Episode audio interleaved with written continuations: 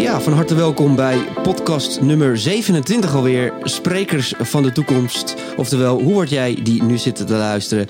De betaald spreker van de toekomst. En vandaag iemand in de studio die al uh, ja, een gevestigde naam is in de sprekerswereld. En alles weet over de toekomst. Uh, welkom in de studio, Mike Hoogveld. Dankjewel. Ja, Mike. Ja, ik zei het al in de introductie. Jij bent wel uh, ja, toch wel een gevestigde naam inmiddels in de sprekerswereld geworden. Um, ja, nou ja, ik denk wel dat je dat zo kan zeggen. Ik doe het in ieder geval uh, al uh, een jaar of tien uh, met veel plezier. dus ja, dat is al enige tijd. En dan kan je misschien wel zeggen dat het gevestigd is. Ja, ja nou ja, veel, veel ervaring. En ook, ook voor de klas gaan we straks veel meer over horen. maar Mike, even voor de mensen die geen idee hebben wie Mike Hoogveld is. stel je zou jezelf moeten aankondigen in een podcastserie. Wat, hoe zou je jezelf omschrijven? Ja, uh, goede vraag. Nou ja, allereerst uh, in het dagelijks leven ben ik uh, organisatieadviseur, medeoprichter van een, een bureau dat heet Unlimited, waar we met ja, 30 mensen werken eigenlijk aan het verbeteren van, van de toekomstbestendigheid van organisaties. Ja, dat zeg je even zo tussendoor, 30 mensen, maar dat, dat is een behoorlijke prestatie om even 30 mensen aan het werk te, aan het werk te hebben. Ja, dat is eigenlijk heel snel gegroeid in, wat is het, ja, vijf jaar tijd. Ehm, en ik denk dat dat een teken is van uh, nou, dat we een heel relevant onderwerp te pakken hebben. Um, waar, uh, waar je gewoon eigenlijk ziet dat veel uh, organisaties toch worstelen met ja, de veranderingen die gaan steeds sneller. Um, en ja, hoe spelen wij nou in op die kansen en bedreigingen die we, die we zien? Ja, want even heel plat geslagen. een, een bedrijf loopt, een corporate loopt aan tegen het probleem dat er superveel verandert op het moment in de wereld. Mm -hmm. um, en dan weten ze niet precies hoe ze daarmee om moeten gaan, hoe ze daarop in moeten springen en hoe ze het personeel moeten activeren om mee te gaan in die veranderingen. En dan schakelen ze jullie in. Ja, dat, dat, zo zou je het kunnen zeggen. Het is eigenlijk dat uh, je ziet bij heel veel organisaties, ook kleinere organisaties overigens, hè, die zijn heel goed ingericht op uh, het efficiënt managen van uh, nou, de, de, dagelijkse werk, zou ik maar zeggen. En dat, dat gaat meestal hartstikke goed en daar groeien ze mee. Dat hoop je dan? Hè? Dat ja. hoop je, ja. bij sommigen ook minder overigens. Anders moeten ze eerst een ander adviesbureau inschakelen. Ja, ja. Uh, en daarnaast zie je natuurlijk al, uh, ja, dat is jaren gaande. En zeker de afgelopen twee jaar was het natuurlijk echt uh, bizar. Maar dat, dat er gewoon heel veel op je afkomt aan dingen die aan het veranderen zijn. Nieuwe technologie of wetgeving of wat het ook is. Het lijkt wel steeds sneller te gaan ook, hè? Ja. Is dat ook zo? Of is dat iets wat we in ons hoofd hebben zitten dat het tegenwoordig sneller gaat? Of is dat altijd zo geweest? Nou, ik denk vooral dat het idee van snelheid komt uit het feit dat het meer is. dus er komt tegelijk veel meer op je af. En daardoor voelt het alsof het allemaal sneller gaat. Op zichzelf gaan die versnellingen denk ik niet uh, harder dan, uh, dan vroeger. Hoewel, uh, als je een vergelijk zegt, de, de, de, telefoon die deed er ooit 75 jaar over om 50 miljoen gebruikers te krijgen. En Pokémon Go vijf dagen. Dus in die zin is, is het wel sneller. Ja, precies. en dat heeft natuurlijk alles met digitalisering en dergelijke te maken. Um, maar daar zijn organisaties vaak niet zo goed op ingericht. Um, dat, dat voelt dan als, uh, ja, maar dat is een soort sluitpost op ons dagelijks werk. Um, en wat wij eigenlijk doen is, uh, nou, ze helpen nadenken over strategie, uh, het op poten zetten van innovatie in sommige gevallen. Maar vaak gaat het echt over, ja, hoe richten we ons eigenlijk nu in om ons aanpassingsvermogen te vergroten. We willen sneller en flexibeler in kunnen spelen op alles wat op ons afkomt, zowel kansen als bedreigingen. Uh, maar we weten niet zo goed hoe. En uh, nou, dan gaan we eigenlijk met hun aan de slag. Uh, van nou, je zal een aantal dingen moeten veranderen in je governance, in je leiderschapsstijl, in de cultuur. Ook een ander soort mensen aan boord moeten krijgen. Je, je hebt daar bepaalde processen en hulpmiddelen voor nodig. Um, en zo, zo creëren we eigenlijk wat wij dan noemen een toekomstbestendige organisatie. Die dus een balans vindt tussen enerzijds het, het wat wij dan noemen de run, hè, het managen van het nu. Um, en anderzijds de change, uh, je voorbereiden op de toekomst en, en daarop inspelen. Ja, en, en ja, het is natuurlijk waanzinnig dat je, daar, dat je dat inmiddels met een team van 30, 30 man doet. zit jullie ook in een bepaalde sector veel? Of, of uh, is dat een beetje. wisselt dat per bedrijf, zeg maar? Ja, het is eigenlijk niet specifiek voor, uh, voor sectoren. Want die vraagstukken die gaan eigenlijk over alle sectoren heen. Ja. Wat je wel ziet, is dat op dit moment we heel veel in de energiesector doen. Omdat okay. je natuurlijk met die hele energietransitie en alle vraagstukken die daaraan vastzitten. En ook de afgeleide vraagstukken in andere sectoren daardoor. Ehm, ja, dat daar gewoon heel veel gaande is. En dat, nou ja, je merkt het nu al bijvoorbeeld met, met de Oekraïne, wat voor impact dat heeft op energieprijzen. En, en hoe je dan nou, je gaswinning, zeg maar, misschien anders moet gaan doen, et cetera. dus dat raakt dan nogal wat vlak. En hoe kan het dan dat jullie dan zo'n bedrijf wel aan de hand mee kunnen nemen om te veranderen? En waarom lukt het ze vaak zelf niet? Je zou toch moeten zeggen dat is een grote corporate. Ja, daar werken 10.000 man. En ja, tuurlijk, er komen nieuwe dingen van de toekomst op je af. Lijkt me, lijkt me redelijk logisch. Dat heb je als klein bedrijf ook. Maar waarom lukt het dan die bedrijven dan niet om zelf dat proces uh, aan te gaan? Ja. Nou ja, ik denk dat uh, het fundamenteel komt omdat ze eigenlijk ingericht zijn op het managen van de status quo. Uh, dus ze hebben een soort vast plan hè, van, eh, nou, we hebben een jaarcyclus, daarin leggen we vast wat onze strategie wordt. En daar worden de verdere plannen op ingericht en die gaan we uitvoeren. En daar is onze hele governance op ingericht. Uh, je probeert eigenlijk, uh, ik noem dat ook wel eens schijnzekerheid bij mijn opdrachtgevers, hè, maar een soort voorspelbaarheid te geven aan zo ziet de wereld eruit en daarom handelen we als volgt. En dan wordt eigenlijk alles wat daarvan afwijkt, wordt een beetje als ja, gevaarlijk, eng, onwenselijk ervaren Ehm, en daar gaan mensen dus onvoldoende mee aan de slag. Die hebben namelijk een target te halen. Mhm. en, uh, en daar, ja, ze doen waarvoor ze beloond worden. Om de hoop dat het altijd blijft zoals het is. Ja, eigenlijk wel. Zo zit ons brein natuurlijk ook in elkaar. Hè? Dat je, je hersenstam heel erg uh, gericht is op overleven. en, en heel veel dingen daardoor als gevaar bij default beschouwt. En, en dat dus eigenlijk van je afduwt. En dat, is, dat zie je, de optelsom van al die uh, dat wordt ook wel je krokodillenbrein genoemd, hè, wat, wat dat doet. Die optelsom van al die krokodillenbreinen in zo'n organisatie maakt dat het dus eigenlijk uh, ja, dat tankergedrag krijgt. In plaats van dat je dus ook wat speedbootjes nodig hebt. Ja. Hey, hoe, hoe is het zo dat, dat dat hele future, dat innovatie, hoe is dat op je pad gekomen? Wanneer is die, die passie daarvoor bij ontstaan? Ja, uh, nou ja, allereerst uh, heb ik een beetje last van nieuwsgierigheid. Uh, dus ik lees heel veel en ik ben ja, benieuwd naar. ik vind bijvoorbeeld uitvindingen maatloos fascinerend. Hè, hoe die dingen nou tot stand komen. Ehm, dat, is, dat is één. En ik ben eigenlijk ooit mijn carrière begonnen in, in de marketinghoek. En ik kwam eigenlijk al snel tot de constatering van wat raar eigenlijk dat marketing niet goed samenwerkt met sales en met customer service. En die klant die moet toch centraal staan. En eigenlijk van daaruit, dat prikkelde mijn nieuwsgierigheid van hoe kan je er nou voor zorgen dat je dat, je dat beter laat samenwerken. En op een gegeven moment heb ik besloten om daar een promotieonderzoek naar te verrichten aan Nijrode. omdat ik het gewoon goed wilde weten. En, uh, en daar kwam ik eigenlijk op het pad van uh, nou, het agile werken. nou, en en dan, dan kom je eigenlijk in die hoek terecht van... ja, dat gaat natuurlijk over de toekomst en hoe je experimenteert en, en innoveert, et cetera.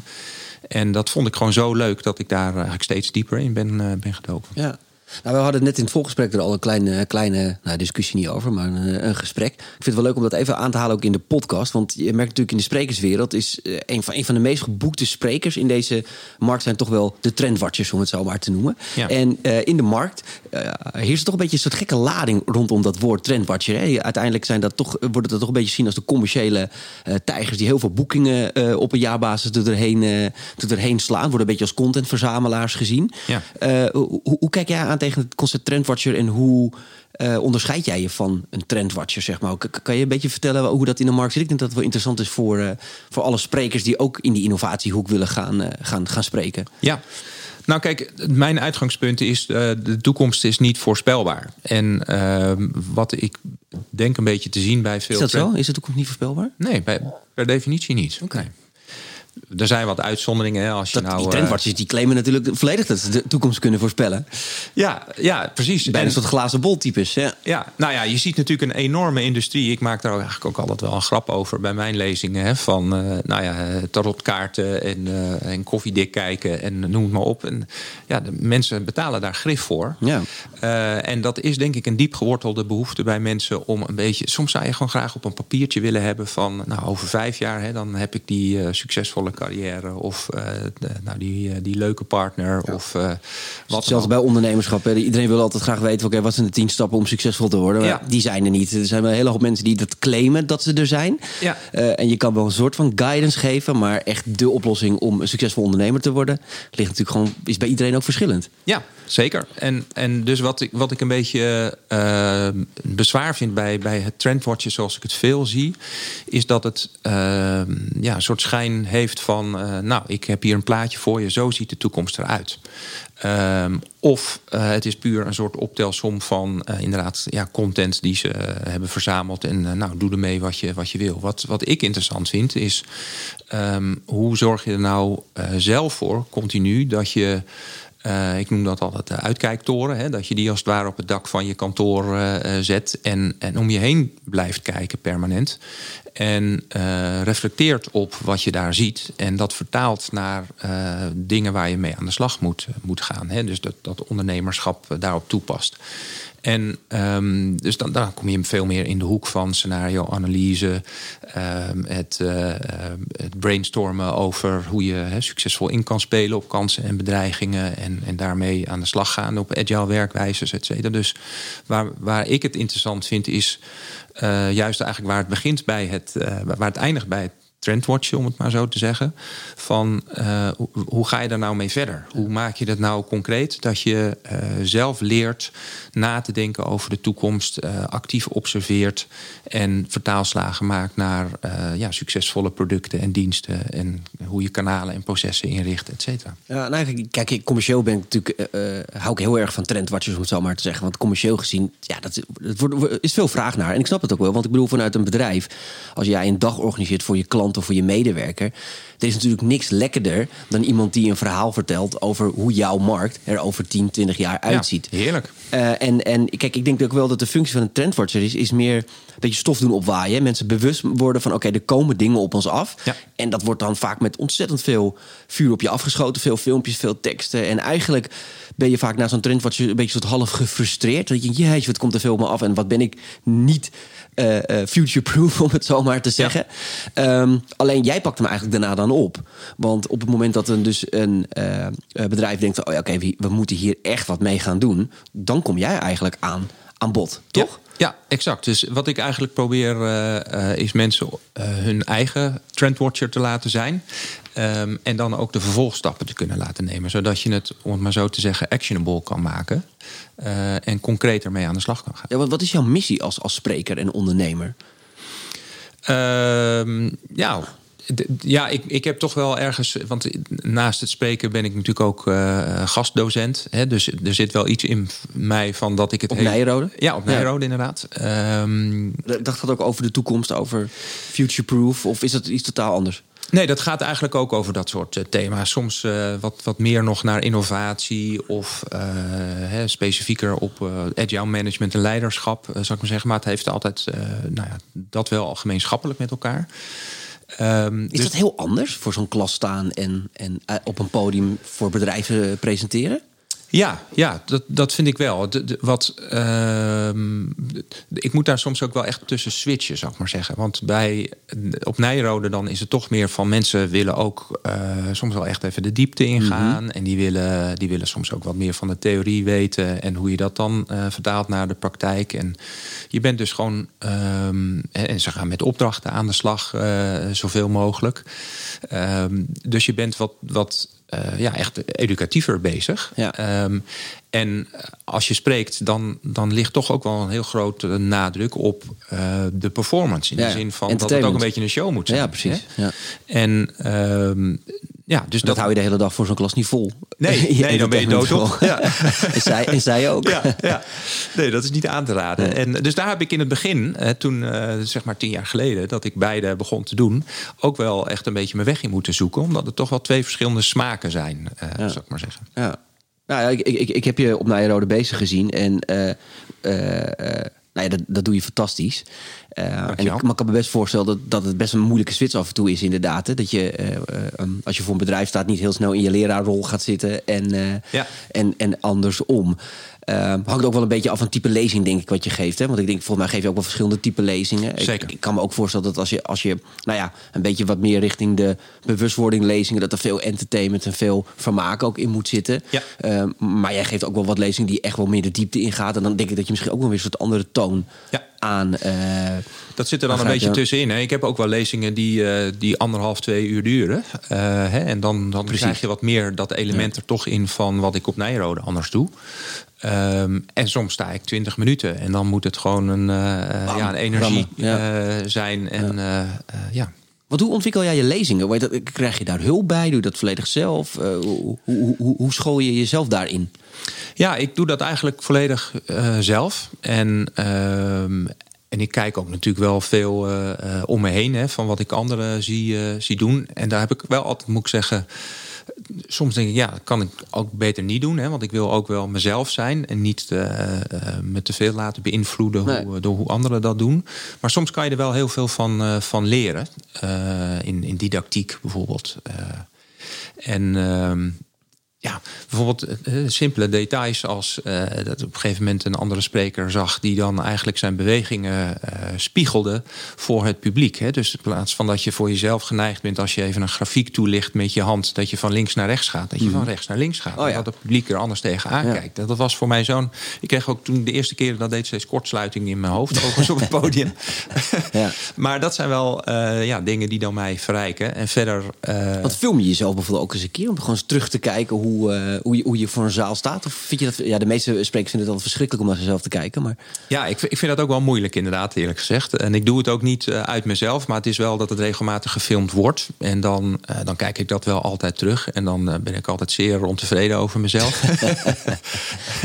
maar het is wel altijd weer, weer leerzaam. Ja. Ehm, ja, je ziet dan toch andere dingen. ja, ja. en het, het is in ieder geval wat ik er het leuke aan vind, is voor mijn gevoel is het nooit af. Het kan altijd weer beter. En, eh, en ik, ik zit ook altijd weer op het la- laatste moment, weet je, tien minuten voordat ik op moet, zit ik toch nog weer te sleutelen aan mijn slides. eh, de andere volgorde, of voeg ik nog weer een plaatje Ja. toe. Of, Ben je nog zenuwachtig als je het podium op gaat?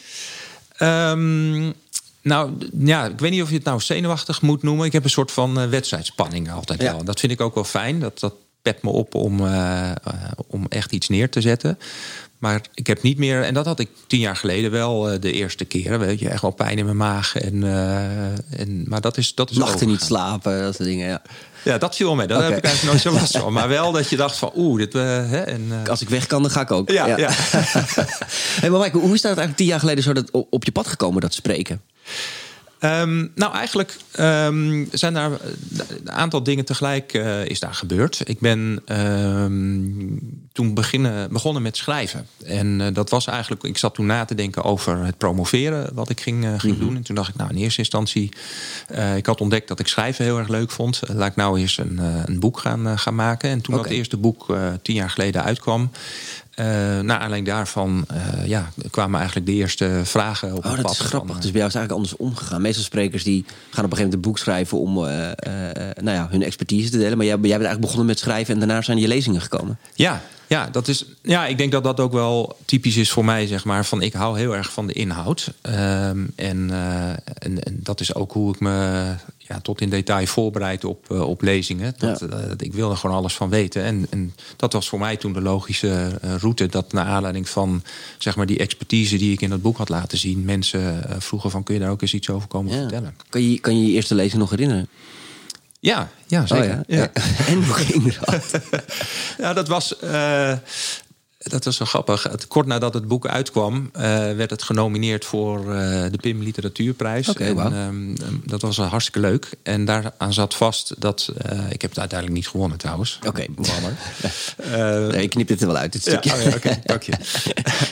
Ehm, ja, moest iedere auteur eh, daar eh, in een kwartier... Ja, Oh, een pitch of zo geven. Ja. De, de, de, korte inhoud van het boek, weet je wel, aan, eh, aan 100 man. Dus dat was wel een soort van vuurdoop. eh, van, ja, ben je in staat om even weer hè, boven de materie te gaan hangen... en dan een combinatie te maken van dat het inhoudelijk nog interessant is... maar ook wel nou, qua eh, show, zeg maar, hè, boeiend.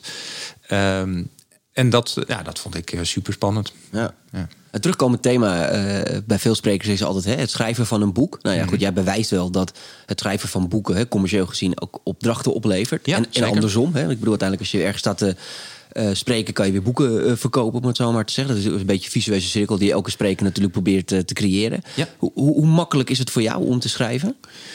Uh, ja, voor mij is het heel makkelijk, omdat het gewoon. Uh, ik heb geen hobby's en ik heb ontdekt dat schrijven mijn hobby is. Ik heb geen hobby's.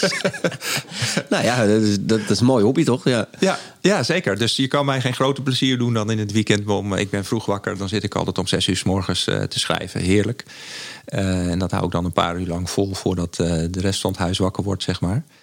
Uh, dus voor mij is dat uh, alleen maar een soort cadeau aan mezelf dat ik dat mag ja. doen. En is het meer um, even, even weer goed nadenken over van, nou, ik heb weer iets nieuws interessants ontdekt, maar hoe kan ik daar nou structuur aan geven, zodat uh, dat dat tot een boek wordt waar mensen iets aan hebben. Als die structuur eenmaal staat, dan, nou, dan ga ik helemaal los en dan is het binnen nou, een maand of vier, vijf is het wel gebeurd.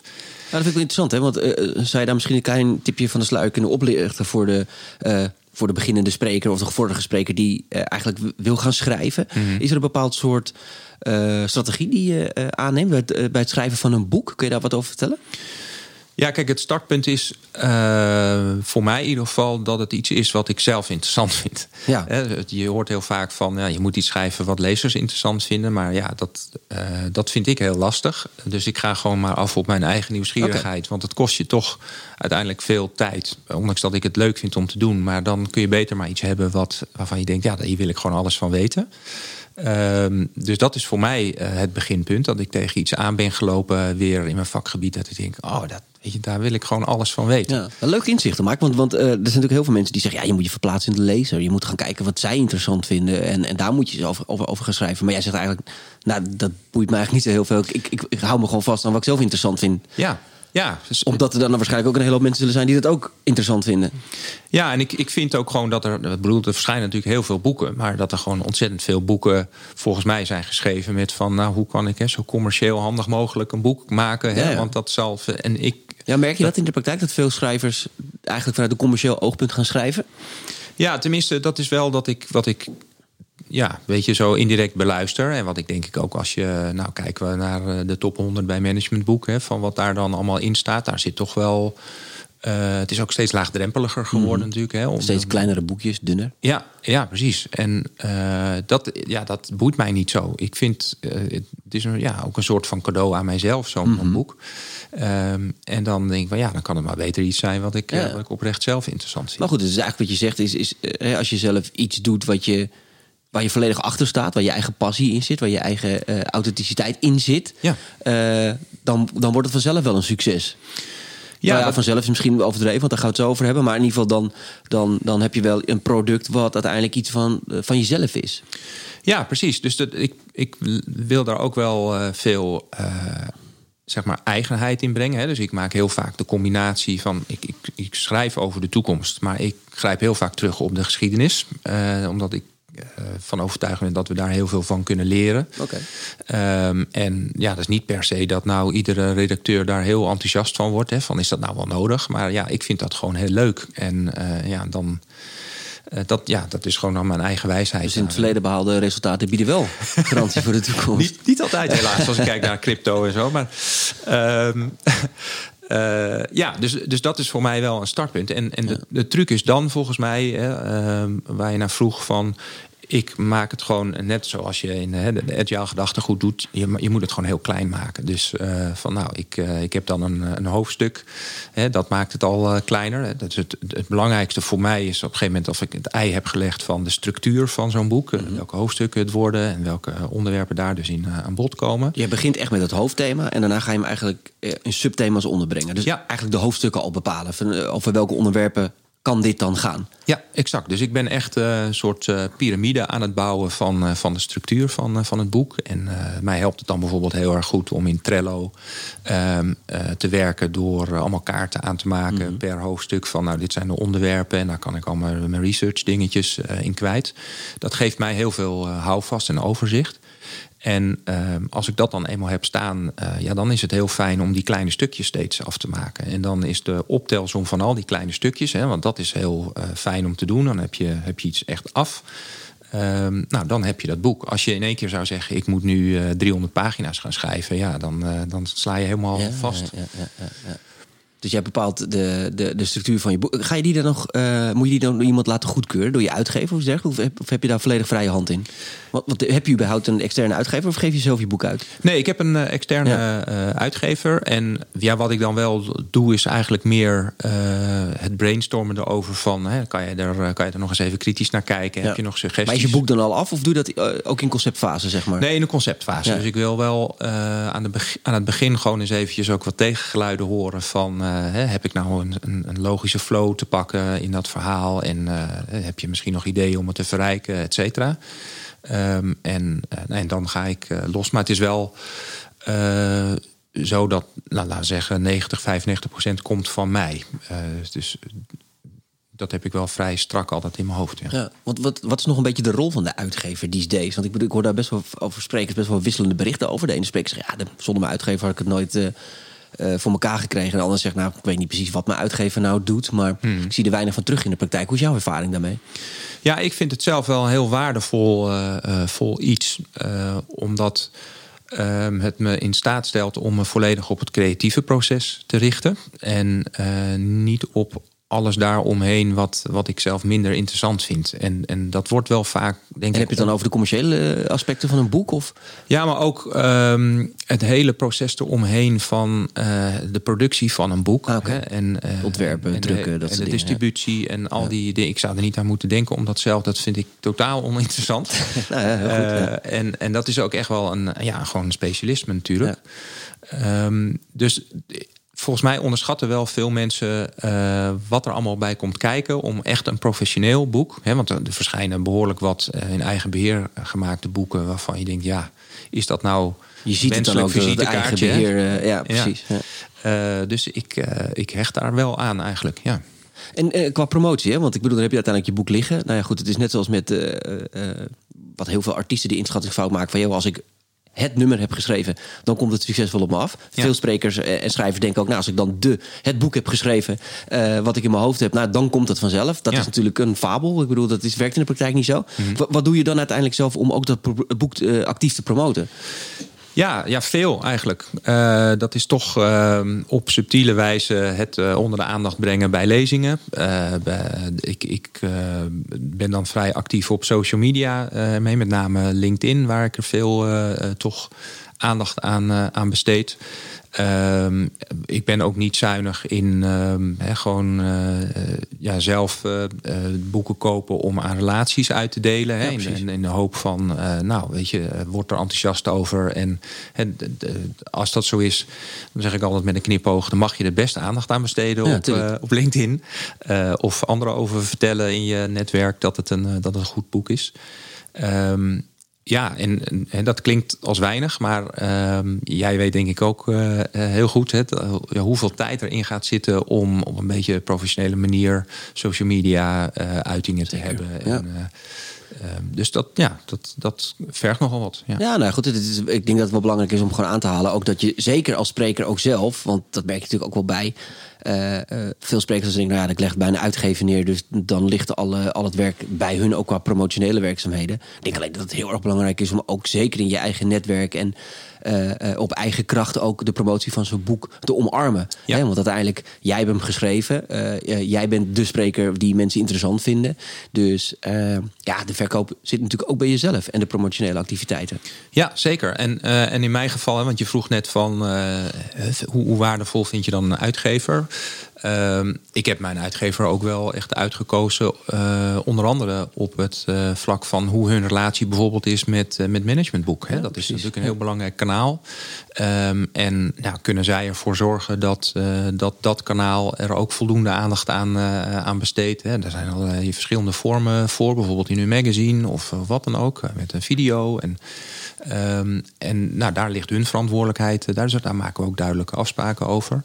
En nou ja, als je allebei dan, hè, dus de uitgever en ikzelf, uh, maar voldoende tijd en energie erin steekt, dan, ja, dan heb je er alles aan gedaan wat, uh, wat je kan. En dan is het gewoon ook een kwestie van hopen dat het boek goed genoeg is om opgepikt te worden. Zeg Ja. Nou, het is eigenlijk exact hetzelfde als een samenwerking tussen een spreker en een sprekersbureau. Hè? Als je Ja, alle twee zeker. gas geeft op, eh, op de carrière van een spreker, dan eh, kan dat alleen maar elkaar versterken. In plaats van dat de een heel hard werkt en de ander niet. En andersom.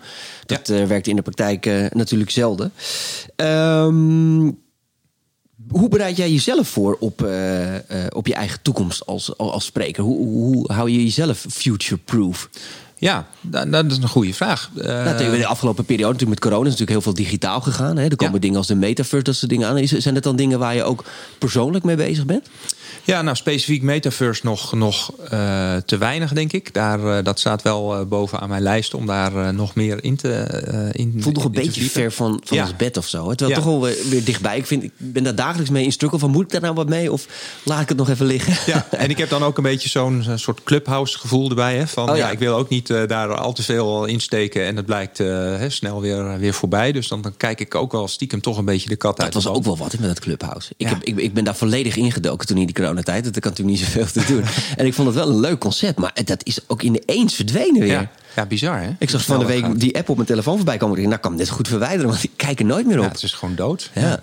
Ja. Tenminste hier in Nederland. Eh, Ja. Ik weet eigenlijk niet eh, hoe het in, eh, in Amerika is of zo. Maar... En ik moet heel erg zeggen, dat, en, en dat vind ik dus wel grappig wat je nu zegt over dat metaverse, is dat ehm, ik heb eigenlijk met alle social media kanalen ben ik altijd te laat geweest. Altijd. Want ik had Ja. er altijd zoiets van, nou ja, dat, dit, dit ga, hier heb ik geen zin in. Dat laat ik alweer allemaal voorbij gaan. Zelfs nu met TikTok, zeg maar. Ik, ik, Ja. ik heb, eh, ik heb voor mezelf echt- leuke ik- dansjes kan doen. Ja, ik kan wel leuke dansjes, dat klopt inderdaad. Ja. Maar ik, eh, en bij Clubhouse had ik nou zoiets van, nou hier ga ik vol focus op. Deze ga ik niet helemaal voorbij laten gaan. Want ik zag ook dat je snel daardoor volgers kon krijgen. Ik denk, nou jongen, deze, deze heb ik bij de horens. En, en toen was hij, was hij ineens weer verdwenen. Dus ik denk, nou ik moet me, kan me gewoon beter niet te veel energie insteken. die andere strategie was eigenlijk beter. Dat is voor die social media platformen beter, denk ik. Maar eh, Ja. vertel verder, want jij, je was met je over, over je Ja. eigen toekomst eh over Nou ja, eh, wat ik natuurlijk heel veel doe, ook omdat ik daar zelf heel van houd, heel veel lezen. Hè. Vakliteratuur, maar ook heel erg in de breedte. Ik ben wel in die zin breed geïnteresseerd.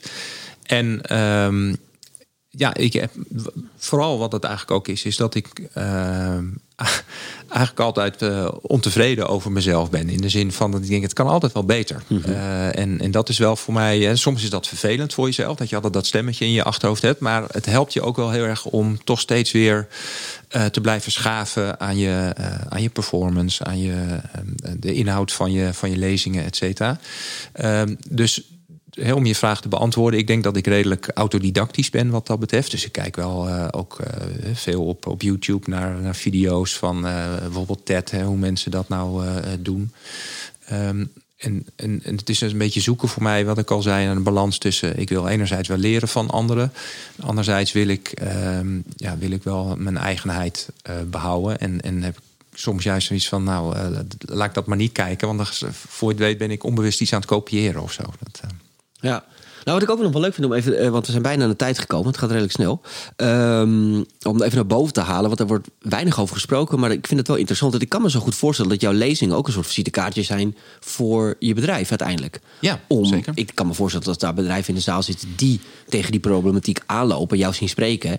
Eh, en ik kan me zo voorstellen dat jij wel af en toe eens een keer noemt dat je ook een bedrijf hebt om, eh, om, om eh, bedrijven te helpen, dat die daardoor op jouw pad komen. Ja. Eh, zie je je lezingen ook zo als een soort visitekaartje voor het bedrijf? Ja, ik zie het wel zo, alleen ik zet ze niet actief zo in. Wat ik daar eigenlijk mee bedoel is dat ik mezelf altijd wel introduceer. Een beetje vergelijkbaar zoals we hè, nu aan het begin van, van dit gesprek dat ik dat deed. Ehm, maar eh, daar laat ik het bij. Dus ik geloof bent geen uithangbord. Nee, ik geloof wel in de kracht van eh, zeg maar subtiliteit en eh, in de kracht van dat ik daar iets laat zien waar ik mensen mee trigger en waarvan ze ook mij beoordelen als deskundig en van hé, hey, dat zou dus iemand zijn eh, waar ik wel verder mee wil praten eh, op het moment dat ehm, nou, dit onderwerp speelt. Dat laat je organisch ontstaan. Ja, eigenlijk wel. Ik ga daar nooit eh, actief achteraan. Dat vind ik eigenlijk zelf niet zo chic. Ehm, en en wat je eigenlijk ziet is dat er uh, heel af en toe is het gewoon op het moment zelf. Hè, dus de lezing is klaar en er stapt meteen iemand op je af uh, om, om een gesprek met je te plannen. Maar meestal is het zo dat het, uh, ja, weet ik wat, een paar maanden later, soms wel een paar jaar later, oh is van. Zit je, toch in, zit je toch in hun hoofd? Ja, maar, ja, precies. En daar geloof ik zelf heel, heel in en heel erg in. En ik zie ook wel sprekers soms hè, die dan denken van, nou. Uh, laat ik het er maar gewoon eh, extra dik bovenop uh, leggen. Dan denk ik, ja, gaat het nou om de lezing of ben je hier nou vooral een soort commercial aan het houden? Ja, het is voor iedereen natuurlijk persoonlijk. Kijk, ik zie ook sprekers achter in de zaal staan met een pinnenautomaat en boeken verkopen. Dat zie ik jou ook niet zo heel snel nee. doen. nee. nee, maar goed, ik bedoel, het is voor iedereen. Voor sommige sprekers werkt dat als een. Soms zie je echt hele rijen staan. Dat je denkt, nou, dat is toch weer extra inkomsten. Maar dat, ja, dat moet natuurlijk wel bij jezelf passen. En hetzelfde met het verkopen van een bedrijf of een verlengstuk, consultancy, dat iets dergelijks. ja, dat moet bij je passen of niet. En, en, en jij doet het dan een wat meer organische, subtiele manier. Ja, en sommigen doen dat wat op een wat schreeuwerigere manier misschien. Ja, precies. En, dat, uh, en precies wat je zegt, hè, daar moet je gewoon je eigen stijl in vinden. Wat, wat goed voor jou voelt en wat, wat past, wat effectief is, zeg maar. En uh, bij mij past dat, uh, dat eerste gewoon het ja. beste. Ja. Hey, tot slot, er luisteren behoorlijk wat beginnende sprekers aan deze podcast. Heb jij nog wat tips, tricks voor startende sprekers? Ja, ik, ik, wat ik denk ik als belangrijkste tip zou meegeven is uh, dat je in het begin er niet te veel mee bezig moet zijn of je er al geld mee verdient. Ik heb eigenlijk in het begin heb ik heel veel uh, lezingen gedaan uh, om meters te maken, om gewoon de ervaring op te doen. En ik heb... for free, zeg maar. Ja, okay. ja gewoon uh, en, en echt het niveau van dat je bij de Rotary of zo staat, hè? En of, of bij een of andere businessclub die, die geen budget heeft. En in het begin heb ik dat heel bewust heb ik daar gewoon ja tegen gezegd, omdat ik dacht ik wil gewoon de ervaring opdoen. Ik wil mezelf hierin ontwikkelen. En, kan maar op één manier, dat, dat is als je op een podium staat. Ja, gewoon uren maken. Ja. En, dus dat heb ik ontzettend veel gedaan. En op een gegeven moment ja, heb ik daar een soort van professionaliteit in bereikt. Dat ik dacht, nou, nu is het, vind ik het ook echt wat waard. En ja. ben ik er, durfde ik er ook geld voor te gaan vragen. En dus dat zou denk ik mijn belangrijkste tip zijn: van um, durf in jezelf te investeren. En als je er echt goed dan in gaat worden, dan komt dat vanzelf wel. En dan moet je niet in eerste instantie, denk ik, uh, op uit zijn. Als het wel zo is, is het natuurlijk mooi meegenomen. Hè? Ja. Uh, begrijp me niet verkeerd. Maar... Hangt misschien ook een beetje af van hoe je sprekerscarrière begint. Hè? Sommigen die beginnen natuurlijk vanuit een bepaald succes. Hè? En, ja. en worden dan ook gevraagd om lezingen te gaan doen. Nou, dan, ja, dan, dan zou er een bepaalde waarde aan vast kunnen zitten. Ja. Uh, maar als je van scratch af aan begint, wat natuurlijk de meeste sprekers wel doen. Uh, nou ja, ik geef ook altijd die tip: ga meters maken. Hè? Ja. Bel desnoods alle businessclubs uh, die je kan vinden. Ook omdat het is ook weer een visitekaartje. Want als je het goed hebt gedaan, dat weet jij ook, zitten er altijd wel één of twee mensen in de zaal die ook wel weer ergens wat gaan organiseren Klopt. en jou willen laten, laten aanhaken. Ja. Mooi tip. Meters maken, mensen. Ja, inderdaad. Gewoon aan de bak en werken. Mike, dankjewel voor uh, jouw uh, aandeel. En uh, nou, heel veel succes met alle boeken die je nog gaat schrijven in je leven. Want dat zullen er vast nog wel een hoop gaan zijn, denk ja, ik. ik ben nog niet voornemens te stoppen. Ja, heel goed. Dankjewel voor je tijd. Jij ook. Jullie allemaal bedankt voor het luisteren naar deze podcast. hou vooral onze website in de gaten. www.quality-bookings.nl En www.sprekersvandetoekomst.nl voor nog veel meer inspirerende podcasten. Dankjewel.